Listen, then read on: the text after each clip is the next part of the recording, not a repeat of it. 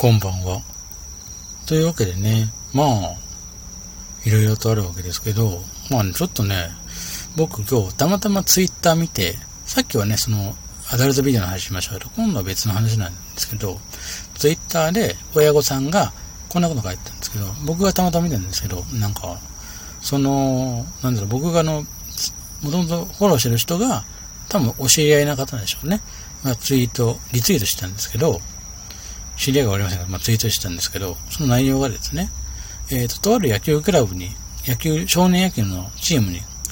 まあ娘さんと、双子なので、お兄さんと多分妹さんが入ってるわけなんですけど、で、そこのヘッドコーチ、まあ野球なんでコーチとかいるんですけど、に、その女の子の方が、ポンコツだからやめておけって帰れって言われたらしいんですね。まあもちろん、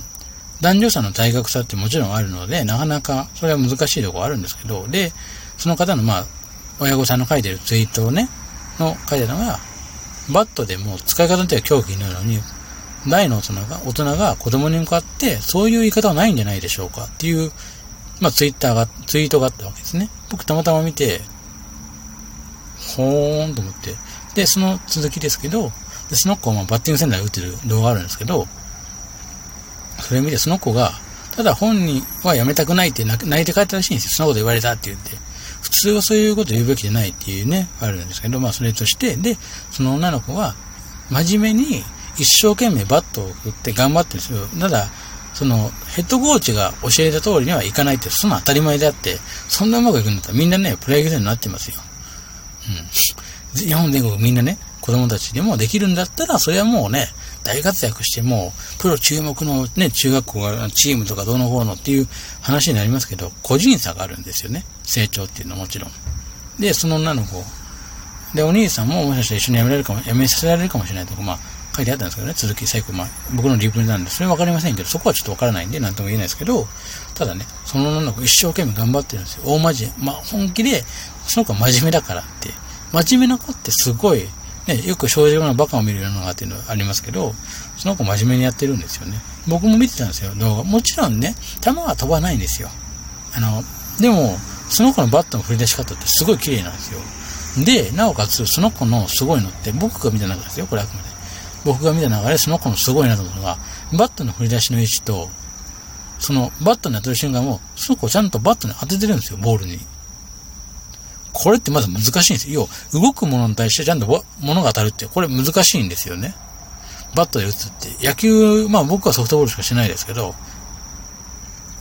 野球はやったことないんで分からないですけど、感覚はね。でも、よく考えたら人間って動くものに対して捉えることができるって、これすごいことですよね、まず。っていう考え方。まあ僕はね、その子を褒める動画ってすごいんですよ。で、その子ってたまに当たるときいい角度飛ぶんですよ、ボールが。まだフライかもしれないし、ボテボテの、ね、そんなにフライかもしれない、ゴロかもしれない。でもね、その子むちゃくちゃボール当てるとき率すごい高いんですよ。これすごいなと思って。その子ね、で、僕その人のお父さん、まあ親御さん、お父さんかお母さんかわかりませんけど、僕その親御さんに言ったのは、まあ、僕がその引用についてのし、僕がつけた言葉は、そのコーチは、要は、教えるのは、多分実績があるのかどうか知りませんけど、そのヘッドコーチっていう人は、多分それなりに、まあ、やってた人なんでしょう。経験者なんだろうけど、まあ僕からすれば、本当にいいコーチっていうのは、否定はしないんですよ。まあ、A型こうもあるよっていう様子を見て分析して、例えばその子ができること。例えば打撃が苦手だったら守備かも、走るかもしれない。野球って別に打つだけが、結局野球って別に打つだけじゃないですよね。打ってもルールが分かってなければ意味ないし、一塁に走るっていう走る速さが速ければ、例えばボテボテのゴロでもセーフの確率ってあるんですよ。だって、まあ分かりやすく言えば鈴木一郎さんね。あの方って努力型なんですよ。いろんな打つ時もタイミング、いろんな感覚を覚えて、で、なおかつあの人ってヒットって、確かにボテボテの内野ゴロの人、ボテボテでも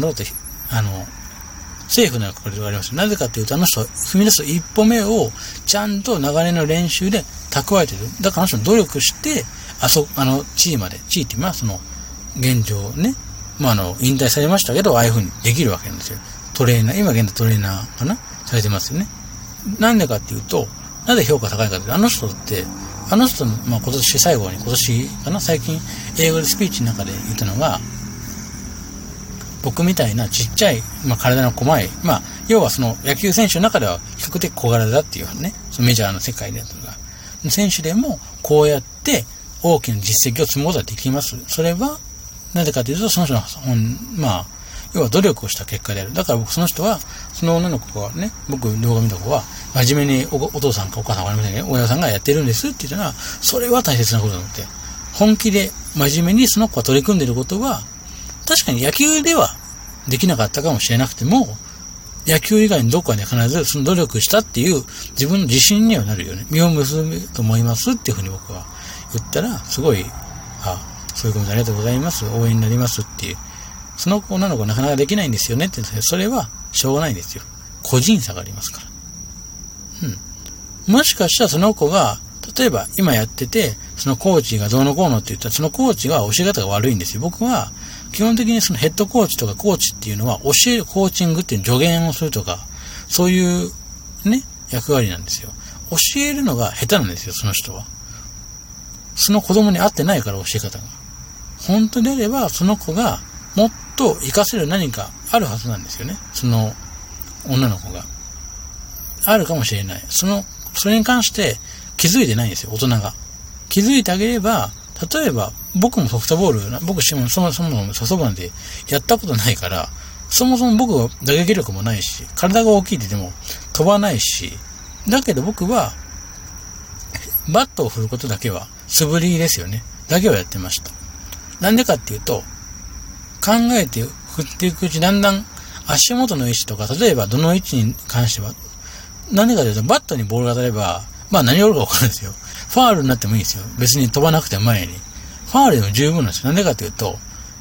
ソフトボールにおけるピッチャーの体力削るんだったら、ファールでも何でもいいんですよ。まあいわゆるカットってありますよね。あれだって立派な戦術なんですけど、わざとじゃなくても振って、前に飛ばなくても、ファールになりゃいいんですよ。ピッチャーはまだボール投げないといけないから、ずっと。それはピッチャーにとってすごい苦痛なんですよ。早く終わらせたけど、早く終わらないから。うん。だから僕は、バットにボールが出ることだけを考えて、あとは、まあ、走塁でも守備でも僕は、とりあえず、まあ親がやったのが、僕は外野手やってたんで、後ろに抜かさなければ、もうヒットでも何でもいいっていうんですよ。親は言ってたんですよ。そう。なんでかっていうと、前にこぼせば、後ろにこぼると、野球でもそうだけど、ホームラン、ランニングホームランっていうのが出ますよね。ありますよね。でも、そこで止めたらそこで止まるんですよ。あと内野のショートとか、サード、誰でもいいです。返せばいいんですよ。内野に返せばいいんですよ。返してピッチャーが持ってば、ピッチャーのエリアにいる間は絶対にランナーが動けないっていうルールが決まってるから、そのルールに基づいてやればいいんですよね。うん。野球でもそうですよね。野球だとまあリードっていうのは、ソフトボールリードはないんですけど、まあその女の子は、確かに打撃力はない。でもその子ね、振りがすっごい綺麗でか、ちゃんとね、出るんですよ。当たるんですよ。空振りが少ないんですよ、バッティングセンターのボールで。結構バッティングセンターのボールって、あれね、落ちたりね、伸びたりね、なんかね、変なとこ行くんですよ、結構。機械だから。なんだけど、ちゃんと打ってるから、当ててるんですよ、バットに。あ、これすげえなと思って、振り出しもちろん、ゆっくりなんですよ、振るのは。バットをちょっと長めに持ってるのかな、もしかしたら。多分、中分ぐらい。別に、バット短く持って思いっきり振ることができれば、その子当たれば多分飛ぶと思うんだけどな。でも、そのコーチがね、ヘッポコだからもうやるなって。ヘッポコ？うん。ヘッポコだからやめろとかって言ったってのに、その子女気質で、まあ泣くでしょうね。そんなこと言われたくねえよ、私やってんのにって思うよねって僕思ったんですけど、まあ僕それ見て思ったのが、まあコーチが教える方が下手くそなんだろうなと思って。要は、自分の評価しか、要は、このチームを果たせば自分の地位はもっと上上がるし、もしかしたらそのチームのでも強いチームからも自分はコーチお願いしますって言われるかもしれないっていう、まあ自分の欲にまみれてて、目の前の子供たちを見てないんですよね。そう。うまい子しか教えないっていう書いてあったんですよ。その人のツイートによるとね。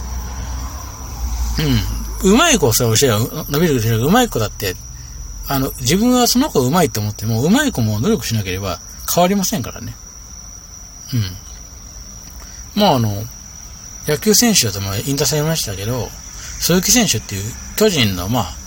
走塁のスペシャリストって言われた方がいいんですけど、あの人だって別に、あの人も別に打撃力はそんな強いわけじゃないんですよ。飛ぶわけじゃないんですよ。ヒット数が多いわけでもない。ただし、あの人は出塁率が高いんですよ。あと、走る時の盗塁の成功率が高いんですよ。うん。これすごいことですよね。プロ野球選手のレベルになると、古田さんがね、まあ、現役時代の話で、最近なんか古田の方程式が言うじゃないのもあるんですけど、あの人は別に肩が強いわけじゃないんですよ。じゃあなんで、盗塁させたか、盗塁を阻止したかっていうと、あの人は取ってから投げるまでが早いんですよ。ここのブロークの位置から投げるまでのスピードが早いんですよ。だから、させるんですよ。ランナーを、次の例を阻止できるんです。すごいでしょ、これね。あの人は曰く 0.2 秒か 0.1 秒っていう 0.4 秒ぐらいの取ってから、ちょっとした間なんですよ。あの間でパッと投げる。だから、甲斐キャノンってね、甲斐選手いますよね。あの方、すごいの。あの人は肩が強い。あの人もだから、鍛えてるんですよ。地肩も強くして、なおかつ取っていかないのが早いんですよ。だから、キャッチャーっていうのは、やってる、まあ、例えば。だから、あの人だって、そうですよ。別に、古田選手は別に肩が強いわけじゃないんですよ。取っていかなければ、その技術力を努力して何回もいろんな人を見て、真似して、自分のものにして、ようやくプロとして、プロであんだけ記録を残してるんです。だから僕、その女の子に対して、もし技術がわからない、言えることは、その子の努力、打ったこと、走ったこと、守ったことっていうのは、絶対どっかで、その子の後々の人生で必ずいいように、プラスに働くと僕は思っています。うん。だから大人がちゃんとそれを見てないだけであって、大人の観察力不足だろうなって僕は思います。はい。もうそんなことがあったんで、ちょっと今日12分丸々使った話でしたけど、僕は、ネガティブなことはあんまり、まあ僕自身がネガティブなんですけど、一つ言えることは絶対にやればできるっていうこと。